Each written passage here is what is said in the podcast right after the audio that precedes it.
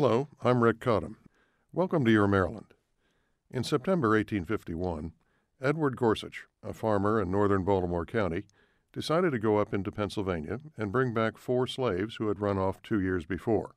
Gorsuch, a good Methodist and a mild slave master, had told his slaves he'd free them when they reached the age of 28, and he couldn't understand why these men, in their mid 20s, had run off. He was determined to persuade them to return. Right was right, and after all, they were his property. One had fled further north, but three had taken refuge near the small town of Christiana, close by Lancaster. Acting under the Fugitive Slave Law, passed in 1850, a small posse of policemen from Philadelphia was moving on to Christiana to support Gorsuch. Lancaster County was home to thousands of African Americans. Many had fled slavery in Maryland and Virginia, and they had been fighting slave catchers for years. Leading them against the slavers and the gangs of white working class thugs who roamed the countryside was William Parker. Now 29, tall, lean, and muscular, he had met Frederick Douglass when they were both slaves in Maryland. Like Douglass, Parker knew how to fight. But unlike Douglass, he made fighting his business. When he and his men caught up with slave catchers, they beat them within an inch of their lives and sometimes beyond. At dawn on September 11th, Gorsuch and his party and the Philadelphia policemen surrounded a small, isolated house where the runaways were said to be hiding. As Gorsuch and the marshal approached the door, into it stepped William Parker himself. If you take another step, Parker warned, I'll break your neck. I've heard many a Negro talk as big as you, the marshal replied, and then have taken him, and I'll take you. You've not taken me yet, Parker said. From upstairs came the sound of men loading rifles. As Gorsuch tried to persuade his three slaves to return, Parker's wife leaned out an upstairs window and blew a horn to signal neighbors that something was wrong. The posse fired ten or twelve shots, trying to silence her, and she ducked inside as bullets clacked against the fieldstone. From another window, someone sent a bullet past Gorsuch's ear.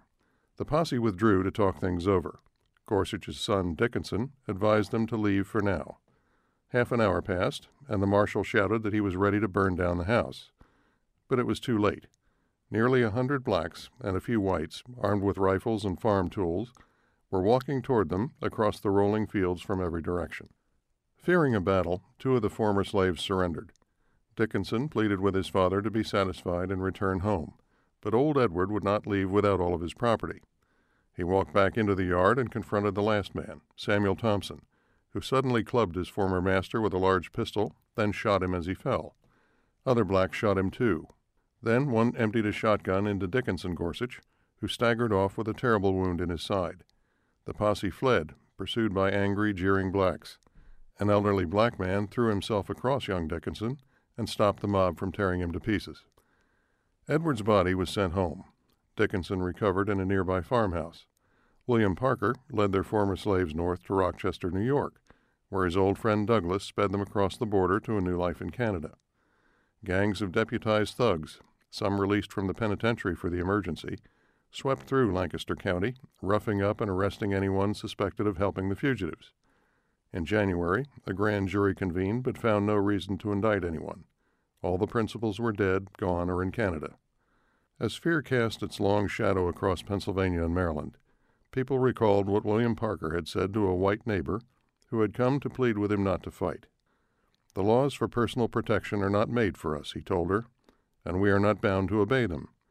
The whites have a country and may obey the laws, but we have no country.